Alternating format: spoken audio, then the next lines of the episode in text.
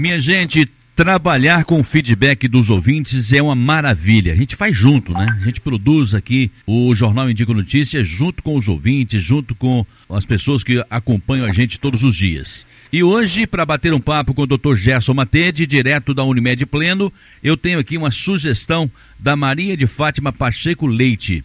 Ela é moradora da rua Vicente Leite, aqui no centro da cidade de Bar, e solicitou que o Dr. Gerson falasse hoje sobre tireoide. Oi, doutor Gerson, seja muito bem-vindo ao Jornal Indico Notícia. Muito boa tarde. Boa tarde, sou André. Boa tarde aos ouvintes da Rádio Educadora. Como sempre, é um prazer estar aqui, especialmente para falar de um tema que foi solicitado pelos ouvintes, né? Para a gente falar um pouquinho sobre a tireoide. Muito bem, doutor Gerson. E o que, que vem a ser tireoide? A tireoide, Sodré, é uma glândula que o ser humano possui, né? E que fica localizado no pescoço, logo atrás dessa cartilagem do pescoço, que nos homens é mais proeminente e é conhecido como pomo de Adão, né? É, essa glândula produz alguns hormônios que são responsáveis por boa parte do metabolismo do corpo e diversas funções corporais. Então é uma glândula de, de grande importância e quando ela tem alguma alteração, pode apresentar sintomas, desconfortos, aumento de peso ou perda de peso. E é relativamente comum alguns problemas da tireoide, apesar da imensa maioria não ser graves, podem trazer desconforto, incômodo e alterações gerais. Então a principal função dela é trazer um equilíbrio, doutor? Pois bem, Sodré, exatamente. Ela tem muito a ver com vários equilíbrios homeostáticos do corpo, né? O funcionamento do corpo como um todo, assim. Em especial questões é, do metabolismo. Então, os hormônios ajudam na manutenção é, peso corporal, da temperatura corporal, é, auxilia em parte da hidratação celular como um todo. A tireoide tem diversas funções, como boa parte dos órgãos do corpo, né, das diversas glândulas que o corpo tem, é, ocorre uma homeostase, uma, uma interface entre os diversos sistemas do organismo. Né? O coração não funciona sem o pulmão, o pulmão não funciona sem o intestino, é, porque a longo prazo ou a curto prazo um vai gerar alteração no outro. E a tireoide, por ser uma glândula, uma, uma glândula relativamente é, de tamanho importante, que fica no pescoço e produzir diversos hormônios que atuam é, em diversas partes do organismo, ela tem muito a ver sim com esse equilíbrio corporal, com essa homeostase corporal. Então a pessoa, por exemplo, que tem hipotireoidismo pode ter sensação é, de alteração da temperatura da pele, da qualidade do cabelo, né? E da, da, elasticidade da pele. Então ela influencia no corpo como um todo. É por isso que acaba sendo importante a gente diagnosticar e acompanhar qualquer problema que venha ocorrer na tireoide. Doutor Gerson, principais problemas relacionados com a glândula tireoide, por que, que eles ocorrem? O Sodré vai depender muito do problema, né? Quais são os principais, né? As questões mais comuns relacionadas à tireoide. É, o hipotiroidismo é um, é um, dos mais comuns, né? Uma condição na qual a glândula vai reduzir aí a produção dos hormônios, o T3 e o T4, né? É, reduzindo assim a função tireoidiana. Outro é o hipertiroidismo, que seria a glândula funcionando de forma excessiva, está produzindo os hormônios em excesso, e aí vai trazer alguns problemas, né? A redução do peso, alteração da temperatura da pele, aceleramento do coração, da frequência cardíaca, né? Os olhinhos um pouquinho inchados, né? Que fica característico o olhinho um pouquinho para fora quando demora a fazer o diagnóstico. É irritabilidade, fraqueza, né? É alteração do, do, comportamento, às vezes, com, com aumento de ansiedade, né? Ou de irritação, atrapalhando o sono, certo? Pode aparecer bócios, nódulos na tireoide, alguns vão, vão estar mais relacionados com hipotireoidismo, outros com, outros com hipertireoidismo, apesar de, felizmente, a, a maioria dos nódulos né, da tireoide não são graves, não, não, não vão gerar um câncer ou um problema que vai gerar repercussões mais importantes na pessoa. Às vezes a pessoa tem um nódulo da tireoide, mas ele não altera a funcionalidade, né? A função da tireoide está se mantendo. É, outra coisa comum, né? Que aí eu, eu mostro que o aumento anormal da glândula vai ficar, ela é uma glândula em forma de borboleta, né, como eu falei, fica atrás desse, da cartilagem tireoide, que é esse ossinho que os homens têm mais proeminente no pescoço, né, na região aqui da, da garganta do que as mulheres, que é popularmente conhecido como pomo de Adão, né, o bócio é um aumento dessa glândula, aí seja por alguma inflamação, tanto no hipertiroidismo quanto no hipotiroidismo, A tiroidite vai ser a inflamação em si da glândula, ela pode aumentar ou não. E aí uma tiroidite pode causar redução da função, o hipotiroidismo, ou aumento excessivo da, da função com liberação de hormônio em excesso no sangue. E tem o carcinoma papilífero da tireoide, que é o câncer da tireoide, obviamente seria a doença que mais preocupa, felizmente com mais de 95% de cura, por ser um, um câncer pouco agressivo, é, de evolução mais, mais discreta, mais lenta, né? E acaba assim dando tempo de, de, do diagnóstico, do tratamento quando ele, quando ele é necessário. Eu, por telefone, estou conversando com o médico de família, Dr. Gerson Matede, no nosso quadro, todos os sábados, aqui dentro do Jornal Indica Notícia, Saúde no Ar. Doutor Gerson, como é feito o diagnóstico das disfunções tireoidianas, doutor Gerson? Então, é, as funções tireoidianas vão ser diagnosticadas com alteração dos hormônios envolvidos com a tireoide. Tem um hormônio chamado TSH, que ele não é produzido pela tireoide, ele é produzido pela hipófise, uma glândula que a gente tem no nosso crânio. É, esse é o hormônio é, estimulador da tireoide, ou tireoestimulante. Então, quando a glândula não está funcionando bem, que é o caso do hipotiroidismo, e o hipotiroidismo aí ele pode ser causado é, por um aumento de anticorpos, certo? E esses anticorpos vão atacar a glândula e, e fazer com que ela funcione me menos, ou vão atacar os hormônios produzidos pela glândula, e aí ela acaba é, funcionando menos porque produz o hormônio, mas ele, ele não funciona corretamente. Esse hormônio é, produzido pela hipófise, que é o TSH, ele vai aumentar, porque o corpo entende que a tireoide não está funcionando bem e o TSH aumenta, né? A, a, hipófise vai, vai conversar com a tireoide através do hormônio. Funciona a tireoide, funciona a tireoide. E ele vai passando aí do valor de referência dele, que é por volta aí de 5,2, mais ou menos 5, e vai subindo esse valor. E aí a gente tem um diagnóstico, uma suspeita do hipotireoidismo. E obviamente quando a pessoa tem o TSH, que é o exame de rastreio da função tireoidiana alterado, a gente vai repetir esse TSH para ver se esse comportamento é característico do hipotiroidismo e a gente solicita o T4 livre, né, que é um outro hormônio que esse sim é produzido pela tireoide. Então a alteração aí dos dois vai ajudar no diagnóstico. No caso do hipertiroidismo, que é um hiperfuncionamento da glândula tireoide, esse TSH que é produzido pela hipófise, pela glândula localizada no cérebro, ele vai estar tá suprimido, ele vai estar tá reduzido, porque o corpo enxerga que os hormônios da tireoide estão muito elevados, né? O T3, o T4 estão elevados no sangue, a tireoide está produzindo eles em excesso, e aí acelerando o metabolismo da pessoa, com taquicardia, aumento de temperatura corporal, a irritabilidade, né? É, esse olhinho esbugalhado que a gente fala, né? É, que é exoftalmia, né? O nome técnico acaba suprimindo a produção do TSH, né? A hipótese entende que o TSH está excessivamente é, tá, que, desculpa, que a tireoide está excessivamente funcionando, então ela pode parar de estimular a tireoide. O TSH vai caindo, vai caindo e vem lá baixinho, suprimido, né? Quase indetectável. Esse é o principal, a principal forma de se diagnosticar o hiper ou hipo. E no caso do hipertiroidismo, a gente também vai solicitar esse TSH para confirmar, e aí sim vai pedir o T4 junto com o T3, né? A solicitação do T3 tem essa utilidade quando é o hiper.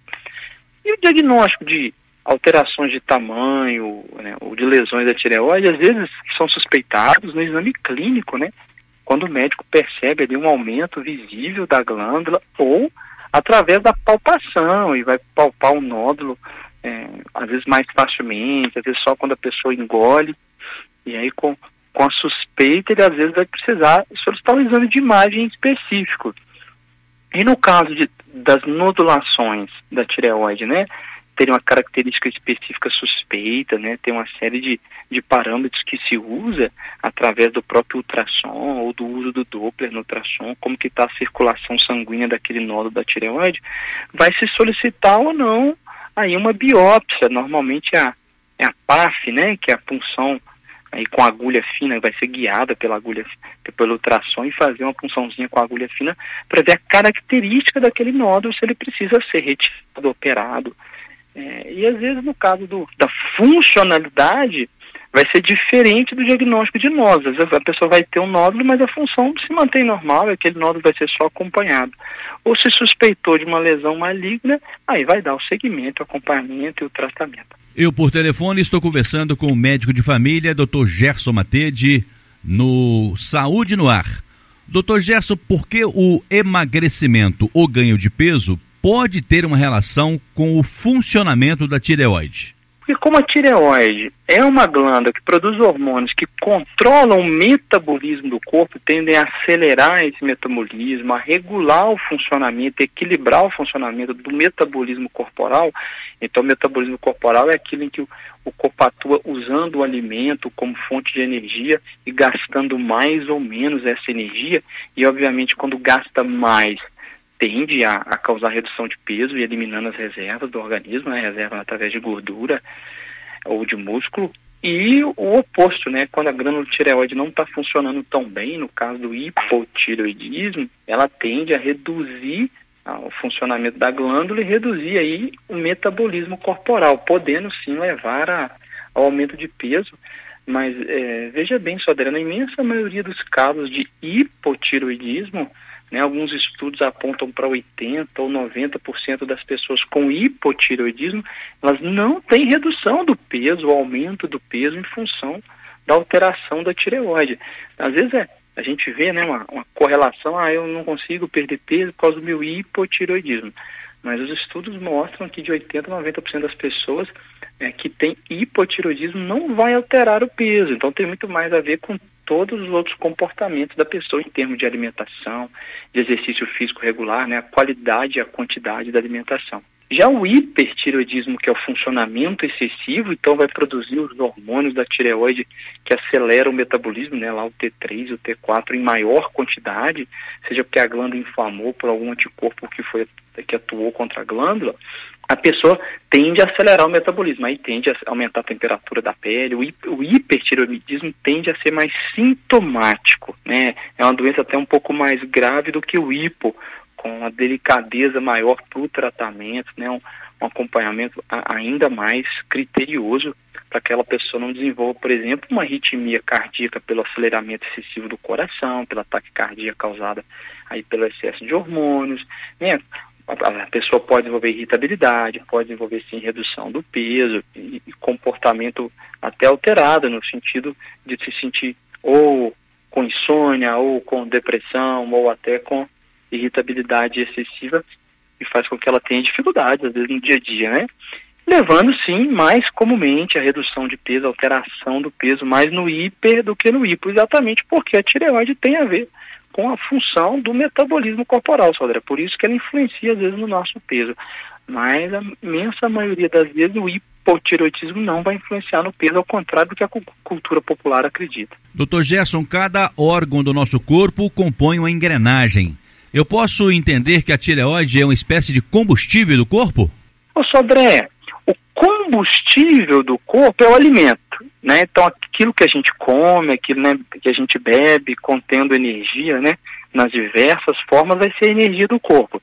Então, vai ser na forma de proteína, né, aí seja vegetal ou animal, ou na forma de carboidrato, né, que a gente consome, seja de forma natural ou os artificiais, né, os produtos industrializados, né, ultraprocessados ou processados, que você vai ingerir ali um, o combustível que o seu estômago, seu intestino vai quebrar para absorver em moléculas menores e ir para a corrente sanguínea e atuar. É, a tireoide, ela regula melhor como esse combustível vai ser utilizado. Não só a tireoide, como vários hormônios do corpo, né? A insulina, o glucagon, tanto que você vai jogar para dentro da célula ou não aquela energia ali produzida. É, digamos que a tireoide vai funcionar mais como um regulador de como o combustível vai, vai ser utilizado, né? Então, aí no hipertiroidismo é como se ligasse o turbo aí para que consumisse o combustível mais rapidamente em, em alta potência. E o hipotiroidismo seria o contrário, né? Regularia para que consumisse esse combustível mais lentamente, né? E, e gerando aí mais reserva, mais sobra desse combustível. Doutor Gerson, quem tem problemas de tireoide, a curto ou a longo prazo, pode causar outros tipos de problema de saúde, doutor? Pode sim, Sodré. Excelente pergunta, né? Independente da idade. Inclusive, não é à toa que a gente faz na triagem neonatal, no teste do pezinho, a gente re realiza ali no recém-nascido entre o terceiro e o sexto dia de vida, de preferência, a dosagem ali do, do TSH ou do T4 total na amostra de sangue retirada ali pelo pezinho. Aí usa aquele papelzinho filtro lá no calcanhar do bebê e aí a gente, se tiver alguma alteração, se faz um segundo teste entre a primeira e a segunda semana de vida para confirmar. Confirmou, você vai tratar o mais breve possível. Por quê? Um, um hipotiroidismo, por exemplo, pode alterar as funções do recém-nascido, alterar é, o, o, crescimento, o ganho de peso, o desenvolvimento neuropsicomotor, certo? E até a funcionalidade de órgãos vitais, né? Coração, pulmão, por isso que é importante esse diagnóstico bem precoce. É, já no, no adulto vai depender muito, né? O hipotiroidismo é um pouco mais lento, demora mais a causar problemas e sintomas, dependendo da gravidade também, da intensidade, né? Se a glândula para de funcionar é, de forma drástica, né, sem produzir o T3 e o T4, o sintoma vai vir mais rapidamente. Se ela vai reduzindo gradualmente a sua capacidade de produzir os hormônios, o metabolismo vai baixar mais lentamente, vai demorar mais e às vezes vai achar ocasionalmente. A pessoa nem sabia que tinha e foi num, num rastreio por causa de história familiar, ou pelo fato de ser mulher e, e ter ganho de peso. Às vezes a gente rastreia mais, né? O hipotiroidismo é muito mais comum nas mulheres, né? Ou num período gestacional que você está suspeitando, né? E é importante um controle mais rigoroso, você faz o diagnóstico mais precoce, né? Fica mais atento. No caso do hipertiroidismo, que é o hiperfuncionamento da glândula, aí é comum aparecer o sintoma mais rapidamente, a pessoa buscar o médico por causa do sintoma. Às vezes não achou num rastreio esporádico, e sim numa busca diagnóstica para a pessoa, ela não vem assintomática. Então, eu não estou diante de um rastreio, uma tentativa de achar algo que não tem sintoma, e sim já buscando um diagnóstico, a pessoa chegou sintomática. E o bócio, por exemplo, a pessoa às vezes percebe aumento na, na tireoide e daí ela busca o atendimento e a gente acaba diagnosticando. Ou o caso aí de, de algum nódulo específico que a pessoa percebeu, ou o companheiro ou companheira percebeu, ou os familiares, e às vezes a pessoa acaba tendo esse diagnóstico através de um exame, né, em que, em que busca um exame de imagem e, e, e se, se, consegue diagnosticar. Doutor Gerson, como manter a tireoide longe de problemas? Ô Sodré, a melhor estratégia é não ficar tomando medicação é, sem orientação adequada do médico. Claro que diante de um tratamento específico com medicamentos necessários, por exemplo, que contém o iodo e que a pessoa está usando, por exemplo, a miodarona, né, que é para arritmia cardíaca, se fica mais atento para poder buscar se está tendo lesão ou não da tireoide. É, se a pessoa está se expondo excessivamente à radiação, por exemplo, fazendo exames de imagem desnecessários, radiografia, tomografia que contém aí um, uma grande quantidade de radiação, ela está se submetendo mais ao risco, então deve ser protegida a tireoide. Por isso que na hora que a pessoa vai fazer, por exemplo, um determinado raio-x, bota aquela, aquela roupinha de chumbo para proteger a tireoide, para proteger o, as gônadas, né, o testículo, o ovário, que são mais sensíveis à, à radiação. Então, as estratégias para manter uma tireoide mais saudável é evitar esses fatores de risco, né? Produtos que podem ser tóxicos para a tireoide e, obviamente, a, aquela velha regra que vale para quase todas as doenças, né? Alimentação com qualidade, uma alimentação é, mais saudável, a manutenção do peso corporal adequado, o exercício físico regular, tudo isso estimula o corpo como um todo. Então, se eu melhoro o meu sistema imune e ele se equilibra melhor, diminui a chance do sistema imunológico atacar a tireoide, gerar uma, uma alteração da tireoide autoimune, ou seja, os meus anticorpos estão estão atacando a minha tireoide, gerando ou um hipertireoidismo, um excesso de funcionamento e produção de glândula, ou um hipotireoidismo, né? uma disfunção da glândula. Inclusive, né, existe aí denominações mais famosas, né? Que é a, a, do, a tireoidite de Hashimoto, por exemplo, que as pessoas ouvem ouvem falar com frequência, né? Que na verdade a tireoidite de Hashimoto, ela é uma doença autoimune que, em que o organismo vai fabricar anticorpos contra as células da tireoide. Aí aparece normalmente quando o hipotireoidismo já está instalado, né? Quando a pessoa tem ali uma, uma, é uma doença linfocítica crônica, né? Os linfócitos atacam a tireoide, formam essa tireoidite, inflamação de Hashimoto, a glândula para de funcionar bem e gera aí o hipotireoidismo, né? Que é, é que é a doença das mais comuns da tireoide. Já a, a doença de Graves, ela caracteriza pelo excesso de hormônio da glândula no corpo, que é o hipertireoidismo. Aí o ataque dos anticorpos à, à glândula faz com que ela inflame e, e aumente a produção de hormônios. Até, até isso gera um período curto para depois reduzir o sintoma, né, que inflama tanto a glândula que depois ela começa a reduzir a sua produção normalmente. E aí o hipertireoidismo, que é importante as pessoas ficarem atentas para buscar um diagnóstico mais precoce, dá hiperatividade, irritabilidade, nervosismo, palpitação cardíaca, perda de peso, né, mesmo com o apetite aumentado, é comum da diarreia, excesso de urina, né, que a a poliúria ou a polaciúria, é, excesso de calor, calor e sudorese, suor, desregula muito o ciclo menstrual das mulheres, sabe? É, a menstruação fica irregular, diminui até a libido, principalmente nas mulheres, mas pode ocorrer nos homens. Dá muito tremor, a pele pode ficar mais úmida e quente, ao contrário do hipo, né, que deixa a pele mais seca e, e mais fria. É comum o bócio, né, a presença do bócio, porque a glândula está inflamada. Então, fraqueza muscular, aumento da mama, ginecomastia, né, que é crescimento aí de, de seios, principalmente nos homens, é que é mais, é mais, é, né, que se vê a ginecomastia no homem, né, que é o homem que está desenvolvendo ali a, aumento da glândula mamária, que na gente, que nos homens é atrofiada, né. Aí os olhos podem ficar mais salientes, com coceira, visão dupla, turva, lacrimejamento, é, placas na pele rosadas, né, localizadas em algumas regiões do corpo, que a gente chama de dermopatia de Graves ou mixedema pré-tibial, né, que aparece muito na perna. Enfim, tendo sintomas de qualquer coisa, é importante a gente buscar atendimento.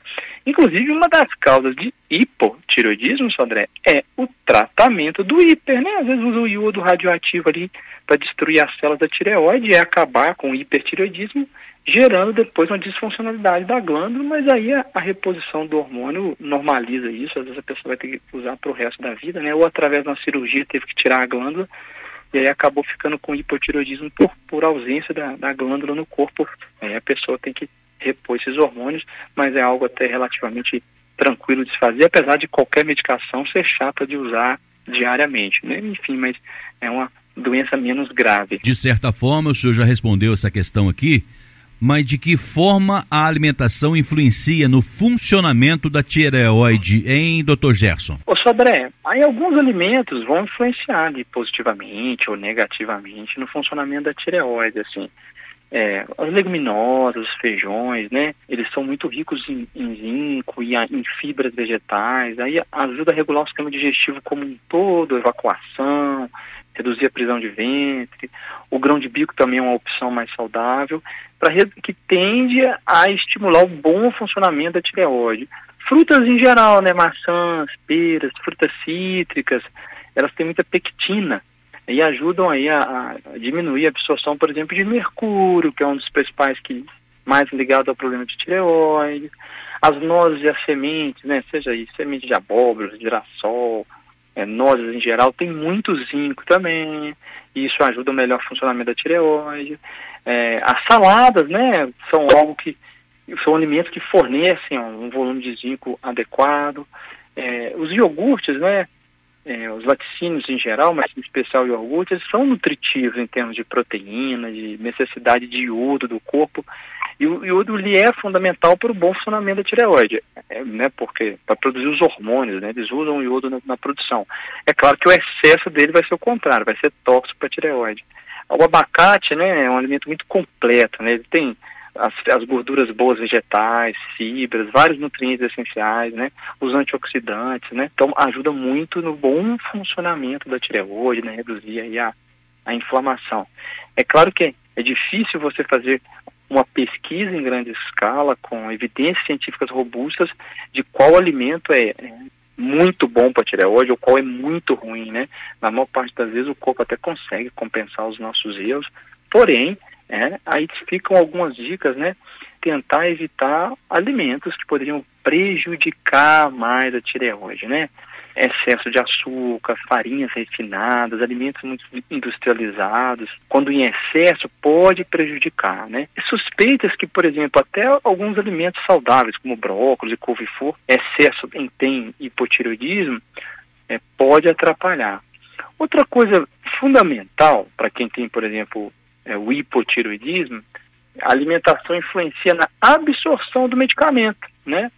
Então, a, a levotiroxina, né, que é o, o, hormônio que a gente repõe, aí tem diversas marcas no mercado, é, ela tem uma dificuldade de ser absorvida se o paciente não tiver de jejum. Por isso que tem que tomar de manhã, antes, né? Levantou ele da cama, já deixa do lado da cama com um copinho d'água e toma o medicamento para esperar aí pelo menos uns 30, 40 minutos para poder comer alguma coisa. Às vezes uma dica é deixar do lado da cama, porque às vezes a pessoa levanta 4, 5 horas da manhã para ir no banheiro urinar, alguma coisa assim, ela já toma e vai voltar a dormir. Quando ela acordar, ela já está com o medicamento absorvido, né? É, então a gente tem que tomar essa precaução em relação à medicação, inclusive, não, não pode ser tomado junto com o, omeprazol, o pantoprazol, o lanzoprazol, o esomeprazol, os medicamentos aí, é, os inibidores de bomba de próton que a gente usa para proteção estomacal, né, redução de, de gastrite, úlceras e refluxo. Tomar cuidado, tomar em momentos separados, né, tomar primeiro o hormônio da tireoide, a levotiroxina, e só aí 30, 40 minutos depois tomar a medicação, que também exige um jejum, né? Caso, por exemplo, especificamente, principalmente do omeprazol, para o melhor funcionamento dele. Alimentos em geral ricos em antioxidantes, né? Tende a prevenir doenças como um todo, né? Alimentação saudável tende a, a prevenir doenças como um todo, não só da tireoide, mas de qualquer funcionamento do organismo, qualquer glândula do organismo, né? É, a gente tem que é, sempre ao máximo aproveitar as verduras, vegetais da estação, né, para fazer o uso deles e sempre, sempre aquela regra de diminuir alimentos industrializados, alimentos processados ou processados, as carnes defumadas, os molhos prontos, é, esse salgadinho de pacote, que tem muito conservante, né, sorvete, apesar de ser uma delícia, o sorvete, infelizmente, tem que usar conservante para fazer, né? Aí eles vão atrapalhar na absorção, por exemplo, do iodo, né? E aí poderia causar hipotiroidismo no futuro. Então você vê que há uma tendência de maior hipotiroidismo em quem tem alimentação pior, ruim, sobrepeso, né? Às vezes não foi a tireoide, aí o hipotiroidismo que causou o aumento de peso, foi o contrário, né? O aumento de peso que causou o desfuncionamento metabólico e do sistema imunológico e da produção do hormônio da tireoide. Problemas da tireoide tem também interferência no humor da gente, doutor? Tem sim, né, Sodré? O hipotiroidismo gera uma redução do metabolismo, pode gerar uma, um quadro de depressão, de comportamento alterado. Às vezes no idoso mais frágil, isso a gente vê na clínica, isso a gente vê acontecer, não é só nos estudos de pesquisa e livros, não o paciente que está com a tireoide muito desregulada, né? Você vai e faz a dosagem, o TSH está muito elevado, o paciente com um hipotireoidismo franco e o paciente idoso acamado, com dificuldade de mobilidade, de, é, de raciocínio, de memória, e aí às vezes está até suspeitando de um quadro inicial de demência, e às vezes controla a tireoide melhora aquele quadro neurológico como um todo, aquele quadro de sintomas psiquiátricos, né, neuropsíquicos como um todo. Então influencia sim no nosso comportamento. E o hipertiroidismo pode trazer irritabilidade, é, pode trazer é, insônia, dificuldade de concentração. Ah, como a tireoide influencia no metabolismo como um todo, inclusive no metabolismo cerebral, vai trazer sim aí é, alterações específicas neuropsicológicas. É mais comum em homens ou mulheres? É mais comum em mulheres, né? Especialmente o hipotiroidismo é bem mais comum em mulheres. Né? A gente pega pouquíssimo caso de pacientes com, com hipotiroidismo. Então a gente acaba sempre ficando mais atento no público feminino. Doutor Gerson Matede, além do atendimento na Unimed Pleno, atende também aqui no Solar 13 de Maio, na sala 601, e o telefone lá é o 3531 5844. Doutor Gerson Matede, estou agradecendo em nome da nossa ouvinte que sugeriu esta pauta de hoje. Muito obrigado pela sua presença, pela sua participação. Tenha um ótimo final de semana e te aguardo aqui na semana que vem, doutor Gerson. Sodré e ouvintes, eu que agradeço mais uma vez a oportunidade de participar e espero que de alguma forma tenha contribuído e a gente sempre repete aquele mantra de alimentação saudável previne doenças como um todo, e não é diferente com a tireoide. É, inclusive, a gente já falou isso aqui mais de uma vez, né, que o brasileiro, ao invés de consumir 6 miligramas de sal no máximo por dia, consome em média pelo menos 11 a 14. E aí o sal, além de fator de risco para hipertensão e outras doenças, o nosso sal é iodado, né, para repor o iodo na quantidade que a gente precisa, só que o excesso dele vai tender a prejudicar a tireoide. Então, a alimentação é, costuma ser a, a chave para a saúde junto com sono de qualidade, cuidar da espiritualidade e as boas relações humanas.